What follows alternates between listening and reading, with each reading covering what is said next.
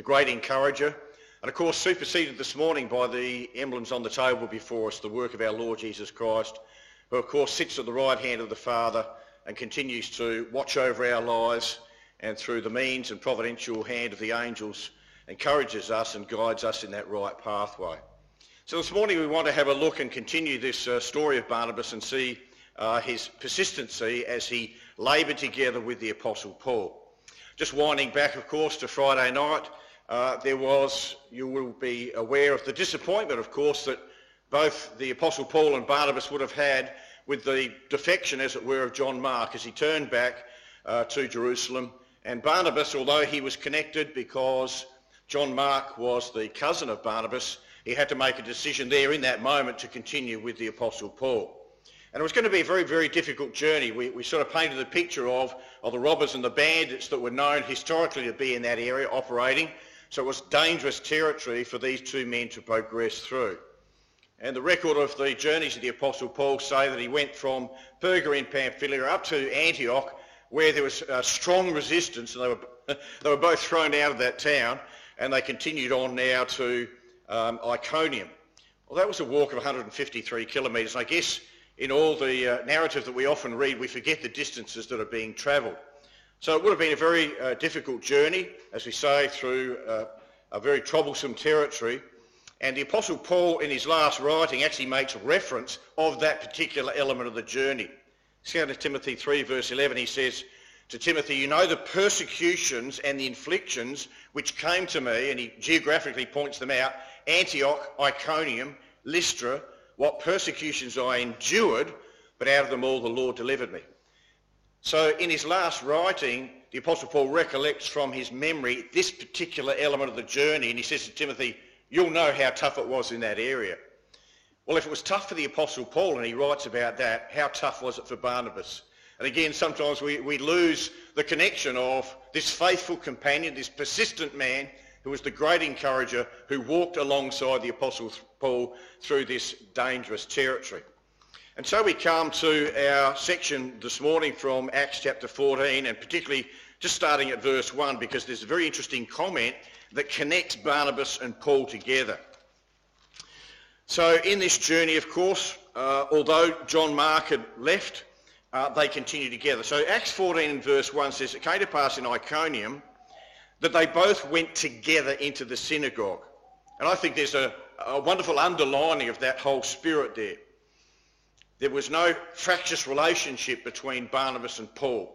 They served God together. And here, just in that little phrase, they both went together, is reminiscent of the service of many companions who, who supported each other. Uh, Peter and John in John 20 and verse 4 says they both ran together. There's no competition between Peter and John. They just heard the news of the, the resurrection of the Lord Jesus Christ. Of course, John, being a little bit more fit, uh, reached the tomb a little bit before Peter, but there was, there was not a competition. It just saying they both went together because they were enlivened with this news of the resurrection of Christ. And they wanted to embrace that. And of course, Genesis 22 and verse 6, same phrase, they both went together. Well, this was Isaac and his father Abraham. So in this little phrase, Embedded in this phrase is the whole aspect of a working and a cooperation together. And so there was this dual effort between Paul and Barnabas as they press forward to present the gospel in a very powerful way. And that really filters down to us as an ecclesia, as brothers and sisters. We work together as a team. You know, I guess sometimes in life there are a little bit of differences in the way the ecclesia operates, but in the long run we have one aim and one aspiration, and that's to welcome each other into the kingdom on the other side of the judgment seat. And Paul wrote about that on several occasions. In Philippians 1.27, he says to the brothers and sisters, stand fast in one spirit with one mind, striving together for the faith of the gospel. Uh, and that's really our aim as we considered our subject over the week, uh, to develop that spirit of Barnabas so that it filters not only in our own domestic operations, but also uh, through our interaction with our brothers and sisters. And so we'll notice that that presentation continues in verse 3. It says, long time therefore abode they, plural, not just Paul, doesn't just say, well, Paul spoke boldly. It says, long time therefore abode they, speaking boldly in the Lord. So again, we've been highlighting that Barnabas wasn't just a passive observer. He wasn't just standing on the side, but this dual presentation of the gospel made it particularly bold. So this word bold is very interesting in the Greek. I won't pronounce it, but it means to be frank in utterance, to be confident in spirit and demeanour. So here are these two men presenting it very powerfully. Uh, again, in, just back in chapter 13 and verse 46, uh, we have the same description. Paul and Barnabas waxed bold. And that same uh, word is used of Apollos. And he was a very eloquent, a very bold speaker. So there's this duality with Paul and Barnabas that they were both powerful presentations uh, when they presented the gospel. And that was in the midst of very difficult circumstances. So our, our theme for this morning is Barnabas as a persistent preacher, helping and supporting the Apostle uh, Paul. So one of the uh, things that I've done, particularly in chapter 4, is I've coloured the word they because I just want to be reminded when I read this narrative of the support and the help that Barnabas gave to Paul. So of course it's there in verse 1, the word they. It's in verse 3, we've already said that. They abode they. Again, at the end of verse 3, the, the wonders done by their hands. At the end of verse 4, we've got an interesting uh, comment, which I'll unpack in a minute, but it says, in part with the apostles, that's Paul and Barnabas. In chapter 5, to use them despitefully. Verse 6, they were aware of it. Verse 7, and they preached the gospel. So together again, this narrative is underlining the supportive emphasis of Barnabas.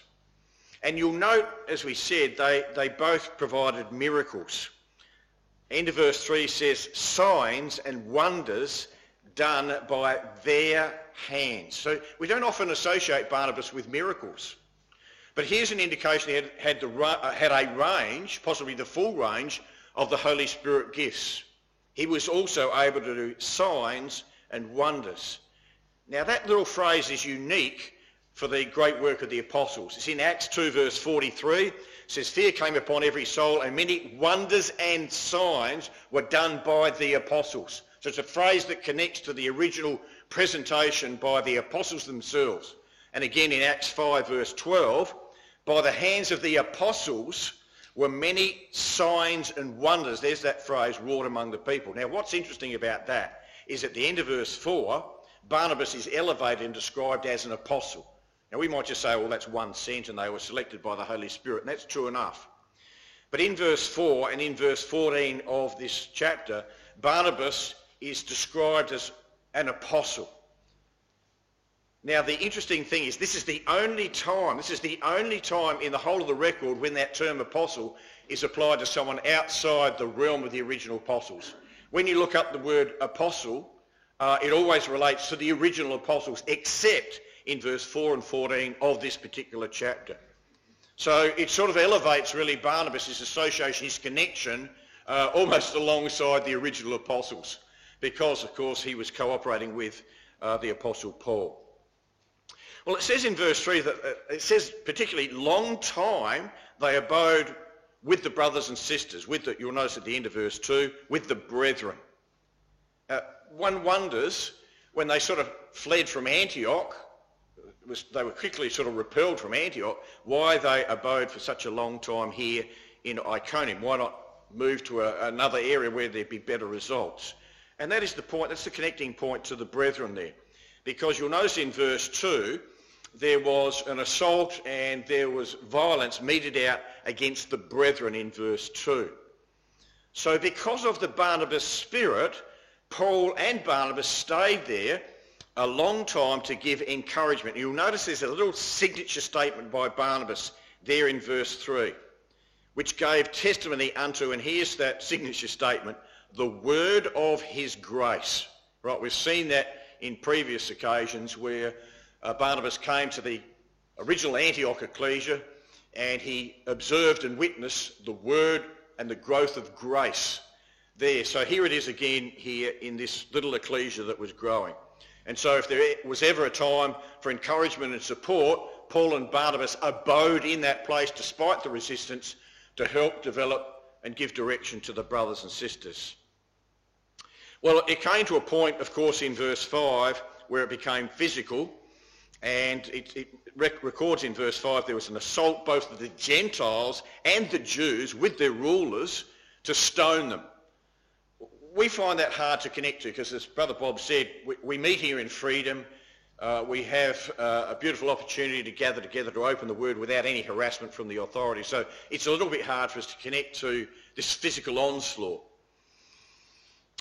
But sort of Barnabas was associated in all of this, and you know, when you paint the picture, he could have suggested to Paul that, well, maybe Paul, you're being a, a bit, little bit provocative.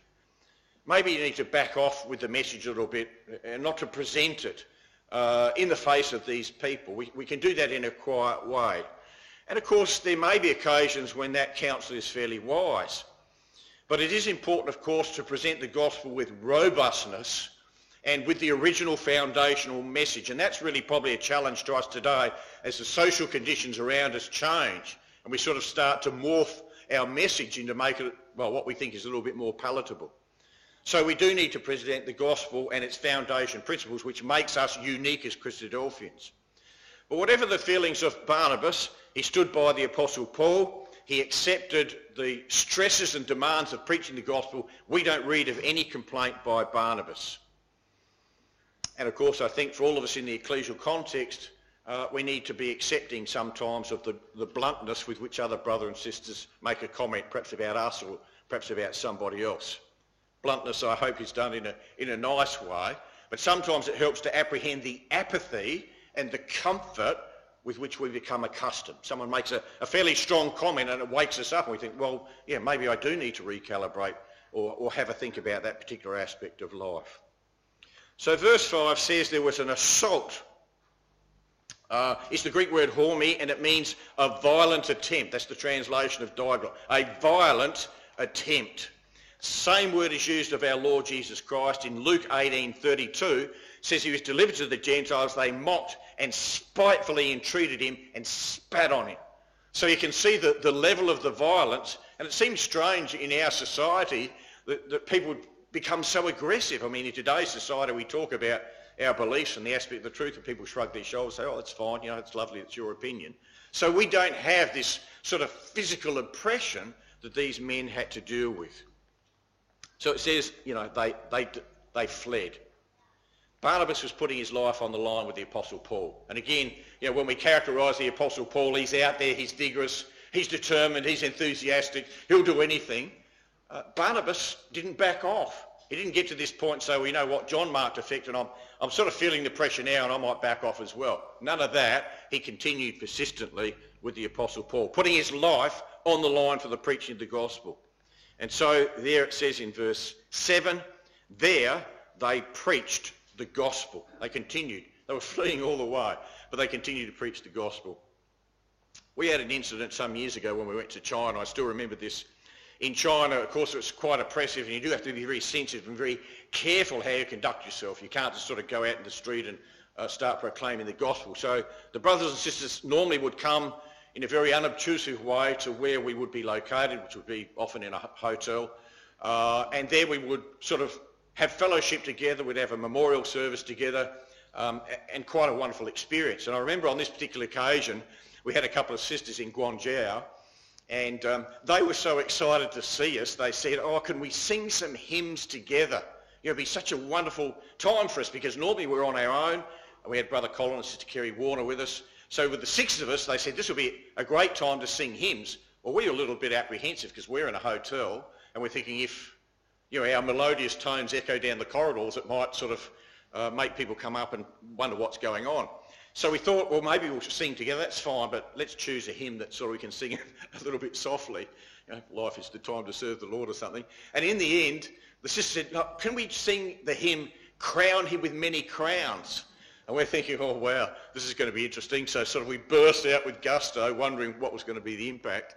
But on that particular occasion, I wondered about, you know, the courage and the beautiful two sisters that were with us that were uninhibited in the way we want to sing together, you know, whatever the effect it was going to be, the consequences. So I'm reminded of that, of course, uh, when I read this little statement, they preached the gospel.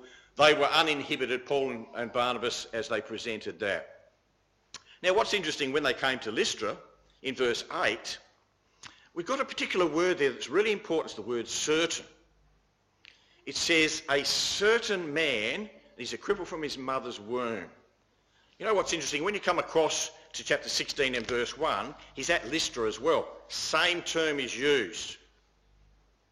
Chapter 16 and verse 1 says they came to, they're on the return journey from Derbe back to Lystra. And here it comes again, interesting. Behold, a certain disciple named Timotheus, the son of a certain woman. I almost think there's a connecting point between the narrative there in chapter 14 and this incident in chapter 16, linked by that word certain, a particular. And of course, what happens back in chapter 14 and verse 9 is that the same man heard Paul speak and he steadfastly beheld him, perceiving that he had faith to be healed. Right? It's very possible that this young man who was a cripple was Timothy. And that word healed there, the Greek word sozo, is used 120 times in the New Testament. 94 times it's used the word saved. Right? So not just a physical healing process, it's a very broader word. In fact, the first time that word is used is in Matthew 1.21. It's the message uh, to the angel to Joseph about Mary, and the angel says, she will bring forth a son, you will call his name Jesus, he shall save his people from their sins. So there's where that first Greek word is used. It's used in a broader context, not just like a healing process, but a saving process. And again, for, for example, Luke 19 verse 10, the Son of Man is come to seek and to save that which is lost. Same Greek word, sozo. So a broader aspect than just a healing aspect, a saving aspect as well. And that was always the message of our Lord Jesus Christ and the method. When he went about healing, it was not, not just a temporary moment, but there was a, an additional support and encouragement that people should seek the way of salvation and the way of life. And of course, if that's the case here at verse 8 in Lystra, where this layman is healed, um, then of course he became a great follower of the Apostle Paul. On the next journey that the Apostle Paul came through, he selected Timothy because he was held in reputation. Now what's really nice, I think again in verse 10, the Apostle Paul says with a loud voice, stand upright. Right, so he's lame. It's very difficult for him to stand. Apostle Paul says, stand upright. Look what happens next. And this is, again, the spirit of Timothy. uh, it says, uh, and, and he leaped, and he leaped up. He leaped up and walked. An indication perhaps of his enthusiasm and that surge of energy that he felt through his body. Indicative almost of, you know, this whole following aspect of the Apostle Paul. Now, there's a similar example back in Acts chapter 3. Remember Peter and John went to the temple and there was this lame man and he wanted to be, he wanted some alms, some donations. And Peter and John said, look, we haven't got any silver. Um, and here's the record, but such as I have I give unto you in the name of Christ Jesus, rise up and walk. And then a couple of verses later it says, and he leaping up stood and walked and entered into the temple, walking and leaping and praising God. So I have this amazing picture of here's the Pharisees all sort of hanging around with all their grim faces, they're grumpy, they're grieved because of all this preaching effort. And sort of in the background, there's this man just leaping and jumping and praising God in the temple, just in the background there. And such a contrast between the formality and the ritualism of the, the Pharisees and just the joy of these people who are being healed. That's our joy, brothers and sisters. You know, I, I like to think just the other side of the judgment seat will be leaping. Um, you know, as Isaiah 35 says, uh, and just rejoicing there would be that physical element just of freedom and immortality and a pure mind, just such a wonderful experience. So uh, for this particular young man, of course, possibly Timothy, uh, what an amazing circumstance. And the people of Lystra respond in verse 11. Quite a different result from the previous gospel preaching efforts of Paul and Barnabas. We get that in life, don't we? I'm sure you is the same as us. We've had special efforts, no one's turned up. Or, of course, we've had a great handful of people that have turned up and they're all enthusiastic. So verse 11, uh, they lifted up their voice in the speech of Lycaonia and said, the gods have come down to us. Also, they're in their native dialect and it took some time with all the the hubble and the bubble of conversation for Paul and Barnabas to understand what was going on. The people were convening a ceremony to uphold the power of these two men. And they were being incarnated as though they're gods. Well, this was sort of not the way the, the message was supposed to go. Paul and Barnabas horrified at that particular thought, and they wanted the people to stop. Now, what's interesting is the description of Barnabas. All right, the description of Barnabas in verse 12. They called Barnabas, and unfortunately the King James Version from the Vulgate is the sort of Latin Roman gods, which loses effect. But the most modern translations, if you have the ESV, you'll have Zeus. They called Barnabas Zeus, who was the principal Greek god. And Paul they called in the Greek Hermes, who was Zeus's spokesman. All right, so this is quite interesting, this observation from the people. It wasn't Barnabas was in a shadow and Paul was out there. They actually named Barnabas as Zeus, the god of gods, the most foremost one, the king of gods. Why did he worship? Temple to Zeus was all over the Greek area there. It was the god of sky and thunder. So it would appear that, uh, we have to paint the picture a little bit, that, uh, well, as far as Zeus was concerned, he was always depicted as a very regal person, sturdy, powerful figure. If you have a look at some of the archaeological uh, effects, he's there with sort of a beard and he looks quite a strong character. So when we step back from this, it seems evident that Barnabas' appearance was more imposing than the Apostle Paul's. And so he was looked upon as Zeus, the chief god, and Paul's sort of public eloquence led them to conclude that he was the messenger of Zeus.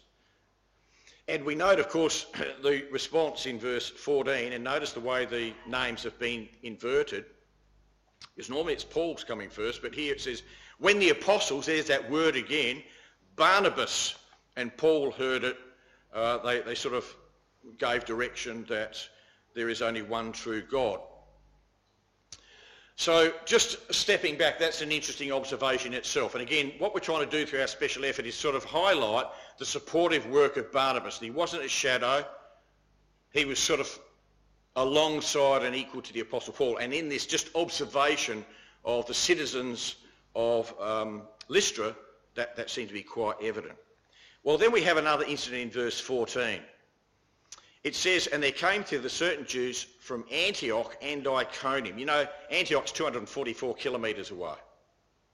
Antioch is 244 kilometres away, and there are people coming from Antioch all the way to oppose Paul and Barnabas. I mean, I, I can't, I, I can barely comprehend the ferocity and the resistance and the opposition of these people. Unbelievable. So they're coming all this way and they single out Paul for an attack Maybe because, as we've said, he had more to say, described as the messenger of the gods, or maybe because he was weaker in physique. You remember the Corinthians sort of talked about that in a disparaging way. They said his bodily presence is weak. So maybe Barnabas was fairly stout and forthright and Paul was, you know, a little bit thinner and so they sort of picked on the Apostle Paul. Well, we know from the record there, sadly, verse 19, they stoned Paul, dragged him out the city and dumped him down there as dead. So where was Barnabas in all this? You know, I, I guess he was protecting and supporting and shielding his brothers and his sisters. But just imagine for a moment how Barnabas felt. You know, this friendships forged in the heat of presenting the gospel in difficult and aggressive territory. That's a friendship that's, you know, long lasting. And all of a sudden, uh, Paul is stoned, he's dragged out, you know, blood running down, bruises uh, he's unconscious. He's not breathing, barely breathing. Can you imagine how Barnabas felt in that moment? They all thought he was, that Paul was dead. It would have been shock, stress. Barnabas would have been thinking, well, wait a minute, the Holy Spirit selected Paul and I to be presented as the gospel. Why would this happen? And that's the story of our life, isn't it? Sometimes we have circumstances that we think this doesn't make a, a lot of sense at all. But of course, there was Barnabas protecting his brothers and sisters. And the record in verse 20 says the disciples stood round about him. I can imagine Barnabas gathering to them together. I mean, they're not standing there indifferently. Uh, I think they would have possibly almost formed a circle around him and there was a combination of, we would imagine, prayer and protection perhaps. Now, James chapter 5 talks about, is any sick? Let the elders of the ecclesia pray over this particular person and the prayer of faith will save the sick and the Lord will raise him up. And perhaps that happened with Barnabas leading that prayer for God to be merciful in this situation. So they stopped there and they encouraged the young disciples, young brothers and sisters as it were, to come to terms with what had happened. and that they too would be uh, partakers of the affliction of the gospel. Those scars and the bruises and the battering that Paul had left its impact, I think emotionally, obviously, on the Apostle Paul, but certainly physical. A little bit later on in Galatians 6 and 17, he says, I bear in my body the marks of the Lord Jesus Christ. And of course, the ecclesia in Galatia, of which Lystra was a member, would have known that well and truly.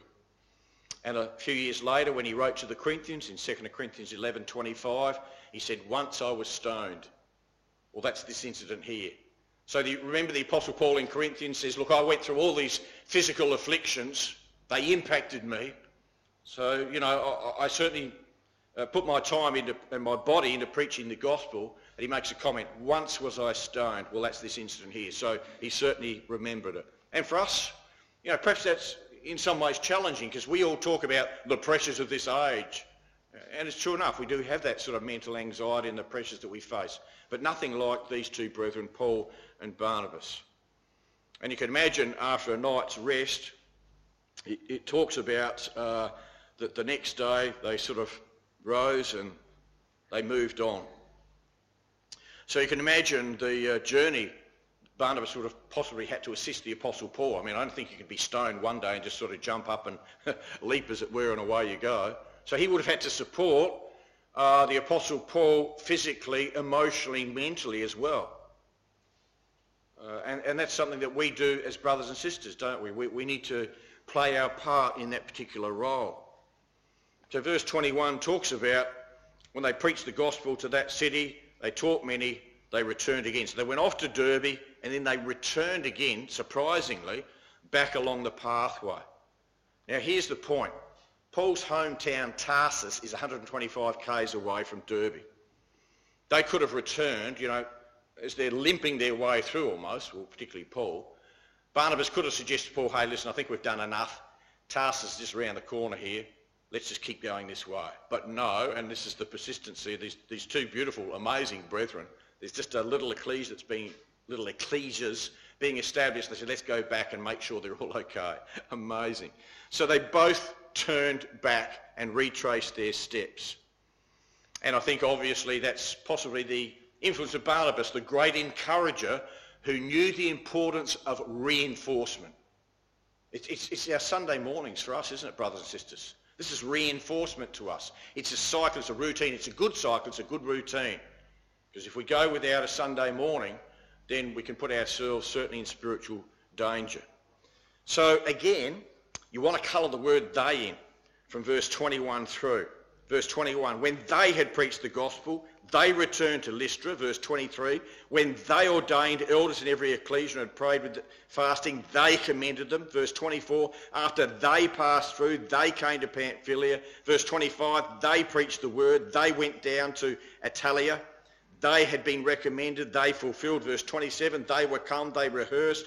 Uh, so, you know, there's a very strong textual emphasis on the dual presentation support, Barnabas and, and, and the Apostle Paul working together. And of course, the exhortation in verse 22 is always very powerful, um, confirming the souls of the disciples and exhorting them to continue in the faith and through much tribulation we should enter in the kingdom of God. Well, that word um, exhorting, of course, is the nickname of Barnabas, Paraclesis, the encourager. All right? So there it is there in that verse. That word exhorting is the word parakleo. And that's Barnabas' name from Acts 4 verse 36 and 11 verse 23. He's named the Comforter, the Paracletus. And here's Barnabas' work. Coming back through uh, restating the brothers and sisters, re-encouraging them. And we need that, don't we, brothers and sisters? We can't survive without the word. We need that re-encouragement, that booster, uh, and that is very helpful for us. You need to continue through much tribulation. Wow, that exhortation certainly echoes down to us. We feel very privileged in the environment that we worship God in. Sometimes, and, and particularly depending on the way that the social changes happen, maybe we will be challenged physically. Maybe we will have to go off to prison for our beliefs. It's not unknown. Certainly by first century brothers and sisters that was the case. So really Paul and Barnabas encouraged them in three aspects. Continue in the faith, stand fast and persevere. And, and that echoes down to us. And, you know, what, what a wonderful gesture of Sister Lydia and Brother Joe for their, their faithful service, 60 plus years in the truth. These are contemporary examples that are helpful and inspiring to us. So Paul and Barnabas say, continue, stick to it, persevere. Secondly, they say you've got to be willing to um, cope with trial and with tribulation. And again, we just look at our own lives and look back on our experiences. We see some elements of that. And finally, of course, that last phrase in verse 22, the kingdom of God. There's a focus. So continue, cope, and focus on the kingdom of God. Well, then Paul and Barnabas head back home, which is uh, really would have been wonderful for them. They were away for about a year. And you could imagine the excitement of their home ecclesia uh, in verse 27 and 28, the excitement as Paul and Barnabas come back after the commission that they were given. I can imagine they'd have a special effort, a special fraternal. They share their experiences. Paul and Barnabas had lots of stories to tell them. And now they're going to sort of, well, they're going to encourage their home ecclesia because look at verse 26 and 27. And notice the focus here. Thence they sailed to Antioch from whence they had been recommended to, and here it comes, the grace of God for the work they fulfilled. When they were come, they gathered the ecclesia together and rehearsed all that God had done with them and how he had opened the door of faith. So see the emphasis on God. It's not about their story. It's not about them. It's the grace of God. It's what God had done and that he had opened a door of faith. What a wonderful perspective these two brothers had. There was no pride in what they've done. You know, oh, we, you know, we had a tough time, but we persevered. None of that. It was all about, well, what God has done in our lives. And that's the story of our life, isn't it, brothers and sisters? Yes, we have experiences that we, we like to talk about, and that's great. We need conversations to be had. But in the end, we're here this morning because of the grace of God that's been extended to us as well. And just as Paul and Barnabas needed each other, so we need each other in these difficult days. It's why we have ecclesias. It's why we have fellowship, so that we can rejoice together in the grace of God. So some questions for ourselves as we come to the emblems now and as we think about our own lives. In a difficult environment, do we work together as a team? Uh, now that might even relate to husband, wife, children, family, by extension ecclesia as well. Do we work as a team? Because there's Paul and Barnabas, tough times, tough brethren sticking together. Um, are we passive observers or participating supporters? Question. You know, do we, do we volunteer when there's things to be done in the ecclesia? Or we just sort of stand back and think, I hope someone else takes that because like, I like to be passive. um, how do we feel when others are suffering in the truth? You know, so for Barnabas in that moment, as he looked down at the body of the Apostle Paul, barely breathing, how did he feel? How do we connect to other brothers and sisters in their trials and difficulties? You know, Paul talks about rejoicing with those that rejoice and weeping with those that weep. Um, do we have a, a persistent spirit to endure difficult times? And do we understand and accept that tribulation is an important part of the process? Because sometimes we sort of get into a zone where we think, why me? I don't understand this. No one else is having the depth of trial that I've ha- I'm having. We, we've got to comprehend providentially the grace of God working in our lives. And Paul was taught that. You know, he had, he had some difficulty that he prayed three times to be relieved of. And God says, no, that's where my strength is actually seen and forged and made. And finally, do we give God the glory and focus on his operation in our lives? And that's why we're here this morning, to think about the service of this amazing man, the great encourager, supersedes, of course, Barnabas in an amazing way. So there here are the symbols of, of blood and wine. Uh, this man accomplished more than any other man ever could. He's a man who was not just a passive observer, our Lord Jesus Christ, but he was fully involved in supporting his disciples right through that Garden of Gethsemane. Upon the cross, he looked down upon his mum and asked John spiritually to take care and give advice and counsel and support to his mother. Support, encouragement, just exuding out of this man, advising others to continue in the way. And our Lord Jesus Christ lived that phrase, didn't he, through much tribulation. He went through that Garden of Gethsemane. He gave himself in the ultimate sacrifice of death, and now he sits on the right hand of the Father, not in a passive sense, but the ultimate definition of the Barnabas spirit, we might say. Because Paul writes about it this way. We don't have a high priest who's untouched. He's not unfeeling about our infirmities and our weaknesses. In every point, he's tested. He's been tested like we are, of course, but without sin. And so Paul says, let's come boldly before that throne, that seat, that dwelling place, that presence, that centre of grace, he says, so that we too can find mercy and grace to help build and to encourage us in our lives. Here, now, he says, in this our moment of need.